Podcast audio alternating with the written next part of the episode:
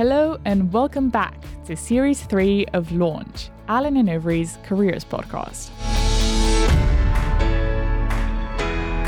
My name is Bianca Vasilake, and today's episode is Pro Bono 101. Joining me to tell us more about A&O's pro bono work, as well as do a deep dive into a couple of our pro bono projects, I have Aditi Kapoor, one of A&O's pro bono managing lawyers, and Frances Beddoe, a newly qualified associate in litigation who also did as a secondment as a trainee in the pro bono team. Thank you both for being here today. Oh, thanks for having us. Yeah, really excited. Aditi, starting with the basics, could you give us an overview of the A&O pro bono practice? Sure. Our pro bono practice, which is obviously all our legal work, sits within the firm's wider pro bono and community investment offering. And essentially, that entire program combines the firm's legal, non legal, and fundraising resource for the benefit of our pro bono clients and partners. For the pro bono practice itself, our primary thematic focus is, I guess, access to justice and finance. And then also there's access to education and employment. We've got a global remit managed by lawyers in the central team, including me, working closely with our champions network across all our offices. And really, our role is to scope and build and deliver projects and also to source matters. The work takes many forms. You might be advising children on their citizenship rights and assisting them to exercise those rights in law under supervision from an immigration lawyer. You might be advising on the corporate aspects of a charity merger. You might be working on a social finance transaction, or you might be conducting some legal research across a range of jurisdictions on behalf of a human rights organization to help with its advocacy work. So plenty of things that you might Quite be involved in. range. Absolutely, yeah. How does this fit within A&O's departments and its broader strategy?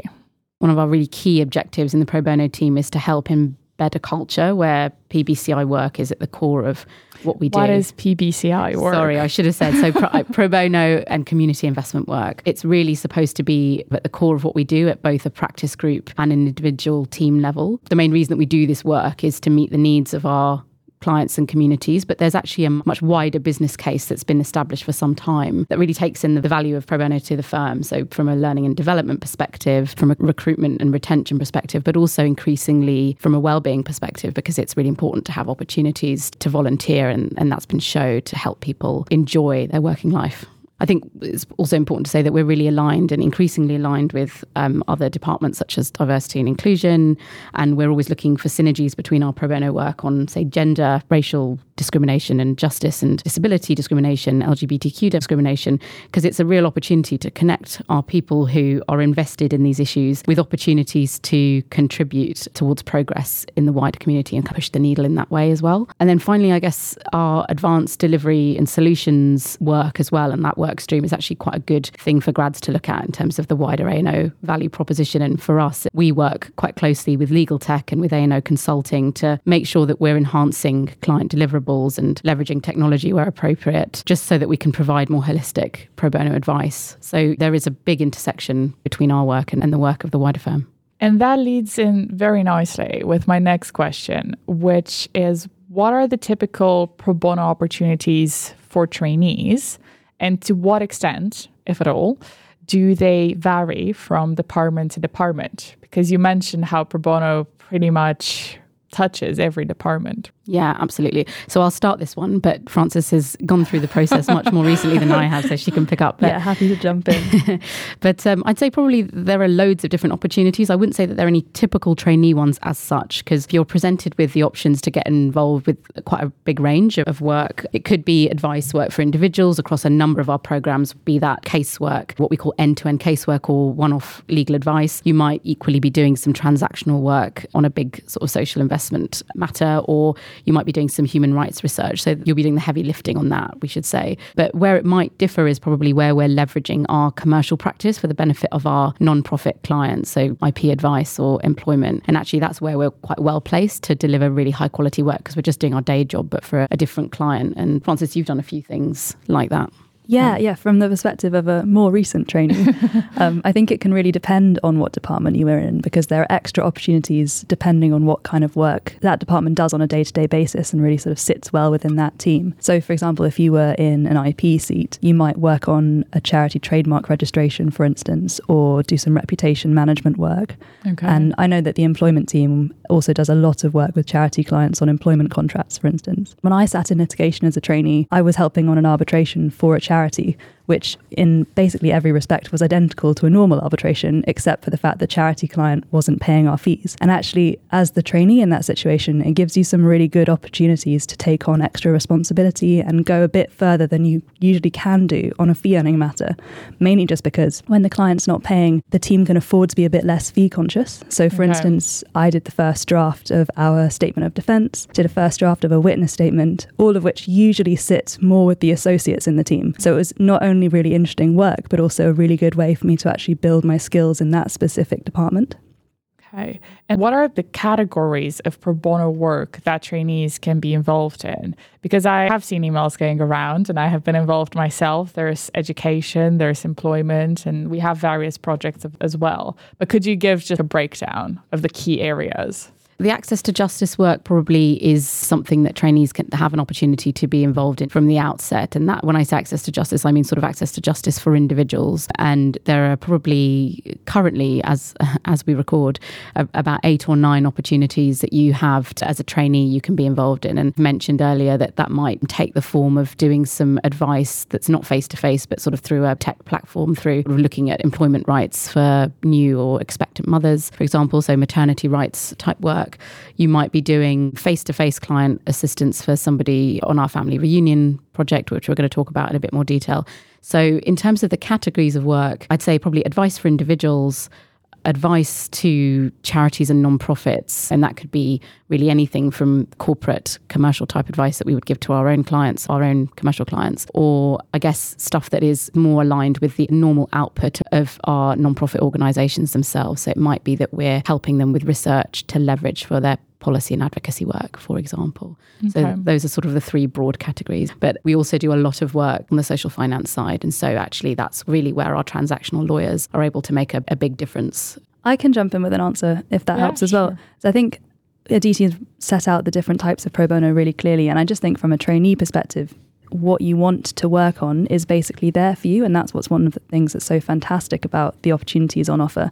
That I've always had a really keen interest in human rights work. So I was looking out when I joined the firm for chances to sit in departments that did sort of human rights focused pro bono work, like the litigation team, but also opportunities just get sent around by email to the wider trainee distribution list, and you can put your hand up for any number of those depending on your capacity at the time, which is obviously a factor.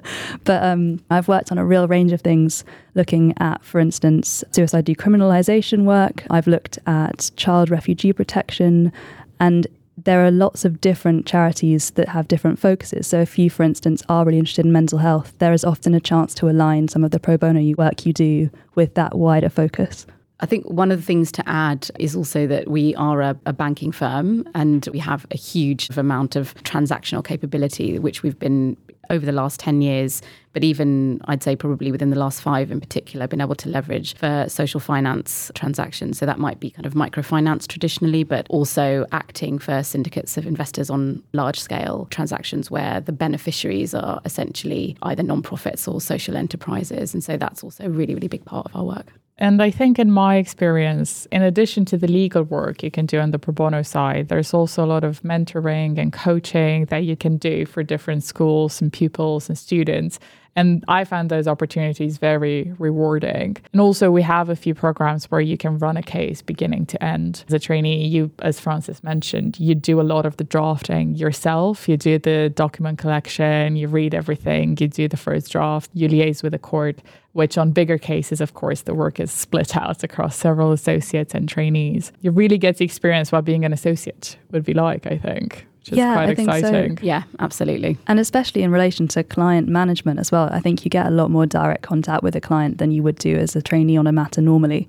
And it yeah. can really help build those soft skills that actually are so key once you do qualify. There's definitely something around ownership as well, because I think that's one of probably the, the hardest things to flex your muscles with as a trainee. Because sometimes, if you are working on a massive transaction or a massive case, you're not necessarily the sort of one who has conduct of it. But I think we sort of encourage our trainees from the get go to sort of take this on as, as their case and their matter. And it does mean that they sort of take on a level of responsibility and you know apply a level of rigor that I think really sets them up for the next stage. It's quite different when you do the client interview and take the notes and are thinking, oh, did I actually get all the information I need to draft this piece of advice? Completely, yeah. Um, so, thinking about that and the opportunities that you have as a trainee, I was wondering how do these opportunities change after qualification? And to what extent there is an opportunity to continue the pro bono work that you did as a trainee? We love it when people do and that's that's definitely the main objective. Most of the matters and most of the programs are basically staffed with a mix of trainees and associates to give people the opportunity to move on from doing the sort of trainee tasks on a particular matter to then sort of leading it when they start as an associate. So you might for example do a disability benefits appeal and do a client interview and perhaps be there supporting the associate to draft the submissions and the rest of it. But then once you qualify, you would be leading that case and be able to represent somebody at, at the tribunal. So there are lots of opportunities for you to sort of step up. And you know, Frances has got a really good one. good example. Thanks, DC. Teed me up well there. yeah, I actually sat within the pro bono team on a secondment in my fourth seat as a trainee. And it was great because not only did I get to spend six months really focusing in on casework and human rights research and the projects that I found so interesting in my other seats, I also got a chance to actually get really involved in the strategic side of the pro bono team. And that meant sort of helping to scope new clinics and work on building up new opportunities for the firm. And one of them was, as we can come on to talk to you a bit more about, is a project we would do with a refugee legal support, which is a charity that works with people in Greece and across Europe to help them either seek asylum or reunite with family members in the UK. And so I was involved in the kind of early stages of scoping what our role would be as a firm and building the relationship with that with RLS, the NGO client. Okay. And then as I've moved on to being an associate, I've actually been able to take forward this project as one of the co leads. So I now run that on a day to day basis, which means pushing out opportunities to our volunteers, joining regular calls with RLS to talk about feedback and how the cases are progressing. And so it's been a really great moment to sort of see the work as a trainee laying the foundation now come to fruition. And really, I have such a sense of ownership of something that I've seen from start to well, not quite finished, but midway through. well, hopefully not finished very soon. hopefully will be ongoing. And I think this is the right moment really to tell our listeners more about the Family Reunion Project and the Greece Pro Bono Collaborative. Absolutely. Yeah. We'll give you sort of an overview of, of both of them and then we'll kind of talk about each in a bit a bit more detail. So I think the Greece Pro Bono Collaborative is the is the sort of the project that started earlier. It's the main sort of objectives are to increase the capacity of European lawyers in Lesbos, which is actually the main organisation operating, main legal advice provider operating on the Greek islands and now also on the mainland in Greece. The idea really is to increase their capacity by helping their Greek asylum lawyers with interview preparation for asylum seekers who are about to undergo status determination interviews in Greece. And the idea is really to improve their chances of being able to seek international protection. And the other one, so the more recent one, the Family Reunion Project, is around trying to actually mobilize legal aid support or legal aid lawyer capacity in the UK. So, working, as Frances said, with refugee legal support. And the idea is to process family reunion applications. Most of our clients, I think, are based in Greece, but increasingly other countries countries in Europe too, and they're trying to rejoin family who legally reside here in the UK. That's both of them in a, a snapshot, a little oh, snapshot of, yes. of them both. Yeah. So, how and why did A&O become involved in these projects?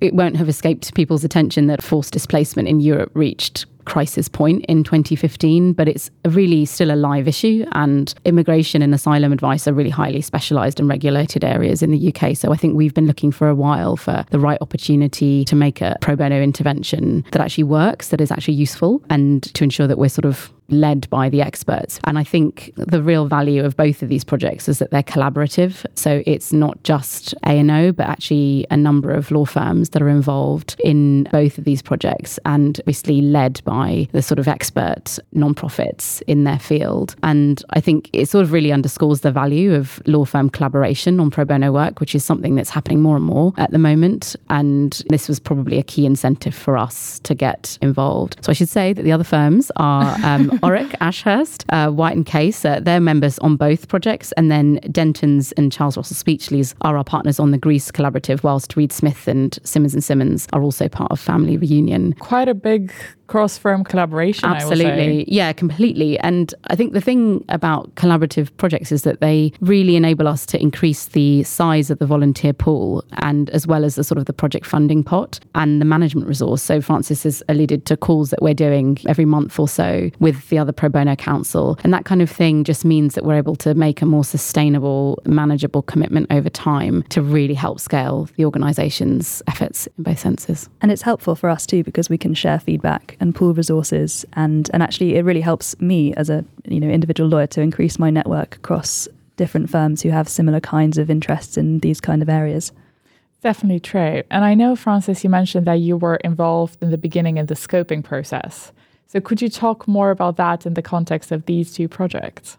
Yeah, I think to be honest, Aditi is probably best placed because she's the she's the manager. but she um, will recall that what part of the scoping process is actually working out the limits of our role because okay. we're really keen to make sure that we aren't taking projects or work away from legal aid firms that actually should be earning a living doing this kind of work. And like Aditi said, they are the specialists. They have the really key skills and the regulatory requirements to actually do immigration advice. So I think some of the scoping is actually defining the limits of what A&O can sensibly offer and what we should be offering in this context. So we had a conversation quite early on around whether or not we would be helping with just providing advice on legal aid funding part of the project. So there are two stages essentially to a family reunion application. The first is that we need to apply for exceptional case funding from the legal aid agency because family reunion doesn't fall within the natural scope of what legal aid has been mandated to cover, although in most cases it does tend to be granted for situations like this. And then the second phase of the project is to actually get the family reunion application submitted to the UK authorities, and that's an entry clearance application which basically has the details of the person applying and the relationship they have with someone legally within in the UK already. And the second part of that project is really a piece of work that we would be keen for legal aid firms to take on if possible, because they're the ones with the skills and they're the ones who get the fees for this. So we have had conversations as a sort of wider group about where we can draw the line between those two sections.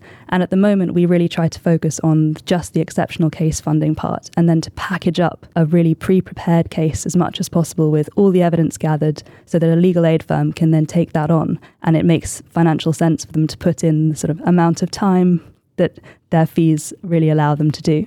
But yeah, we're keeping those sorts of conversations going as well because as the situation changes in Europe and also developments in the UK immigration policy, it can be difficult to find legal aid firms with capacity to take these things on. So I think part of being part of a collaborative is that we can be flexible and we have a wide pool of resources so we can scale up or scale down the project as needed. And speaking of resources and the scope of the role for the firms that are part of the collaboration, what can the fee earners that become involved with the project do and what are their key tasks? So they tend to lead on the individual applications. I mean, Bar Frances, who obviously runs alongside. She, she's the boss, and then everyone. yeah, that's what I get people to write to me at emails. they sort of actually lead on the individual applications, and so that's the value of being able to build collaborations between law firms of you know many hundreds of lawyers. You're basically able to take a sort of discrete application that is fairly easy in the circumstances to be able to train people on, and then they can go away and do that many times over, and you just just end up with a sense of, well, you, you end up with a good sample size for data collection, I think is the other thing to mention, because a lot of the organizations that we work with say that we know this is a problem, but we actually need numbers to prove that it's a problem so that we can then take it forward and, and be able to advocate on the issue and shift the needle that way. And so that is where I think sometimes people say it's just the one case, but actually, as part of a greater whole across many firms, if you extrapolate the outcomes, there's a sort of dual purpose in, in what we're doing. Okay. That's all incredibly interesting. And in terms of wanting to make a difference, to what extent does the pro bono work count towards the infamous billable hours? It does. It counts. it all counts, actually. So, pro bono legal hours all count towards your chargeable targets. I think eh, the key point to note is that basically pro bono work is client work. We end up taking on well, we have client conduct obligations in the same way as we do for our commercial matters in relation to client work. And so, actually, we can't be beholden entirely to capacity constraints. If we have committed to see a client matter through from start to finish, then we need the firm infrastructure has to support that. And we need a policy that basically enables and gives people the license to take on this work and to do it well. That's very reassuring. And I would say, though, there's still one limit um, in place. only one. Yeah. Just the last which, which is, is relevant to trainees only. And that is that if you don't sit in a contentious department, so that's a litigation team basically, as part of your training contract, then A&O thinks it's still really valuable to get contentious experience. So although they don't really force you to take any particular track with your pro bono work, they do say that it's worth having 40 hours of contentious experience under your belt before you qualify, just because it gives you that client direct access that we've talked about before and really gives you a chance to have to think critically, stand on your own two feet in a matter a bit more. And all of that sets you up brilliantly as an associate. So there are a whole menu of different options as a trainee, and you get presentation at the start of the training contract that takes you through all the different and throughout, opportunities. Might I add, the pro bono team always makes sure to inform everyone of the opportunities, which I think is really important. Yeah, completely. And I think it, it helps structure your training contract a bit if you know you have this 40 hour requirement and you've got four seats in which to take it, or potentially three seats if you might be on a client's secondment for your fourth. So you can think quite strategically about in my first seat, I'd like to try a legal advice clinic because I you know want to get experience of sitting in front of a client and answering their questions and trying to think on my feet. Or, as I did, I was really interested in mental health. So I was looking out for a project that basically supported that interest. So when one came along in my second seat, I snapped it up and did some research. So I think it's actually a really helpful way of giving you a flavour of all the different things the firm offers. As much as, you know, the training contract shows you different fee earning departments, Pro Bono gives you a real insight into the wider strategic focuses of the firm. Very true. Thank you both for these wonderful insights. And now moving on to another fun, another, I'm saying this intentionally, fun part of the episode, which is the Would You Rather game. We will only have 30 seconds to deliberate, so choose very carefully, is all I'll say. So the first question is mm, I'm going to make this a funny one. Oh, God. Would you rather always have an annoying song stuck in your head or always have an itch you can't reach. oh, that is that is a funny one. That is really hard, given that I can actually think of an annoying song already. What's the annoying song? I have an 18 month old, so it's Baby Shark. oh, yeah, that is painful. so, oh. would you oh. rather have that or an itch you can't reach? Oh no, definitely the song over the itch. Don't you think? I think even Baby Shark would probably take it. Yeah. Fair enough. Okay, next. That was quite an easy. We also had a consensus there. Let's see if the next one is a bit trickier. Would you rather star in a Star Wars or a Marvel film? Oh, that's hands down Star Wars. Sorry for jumping in Aditi. I don't need to debate that. I was actually going to say Marvel, so oh, we have di- why, disaccord. Why? yeah, so uh, Frances, why Star Wars? I mean, my other than the best franchise ever well, made, obviously that yes. does go without saying. I think my family's religion is probably Star Wars. My brother's called Luke, and it's no coincidence. Fair enough. How about you, Aditi? Oh, I just Marvel? think. I mean, superheroes over over Star Wars. Surely, no. you get to fly around in a cape. I don't know. I'd, cool. I'd take a lightsaber. yeah. Brilliant. Well, thank you both for being here. It's been a pleasure and hope you enjoyed it as well. Thanks so yeah, much. Thanks yeah, it was great.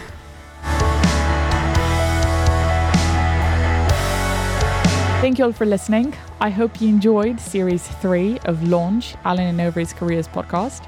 Please make sure to follow our updates on social media and graduate recruitment website.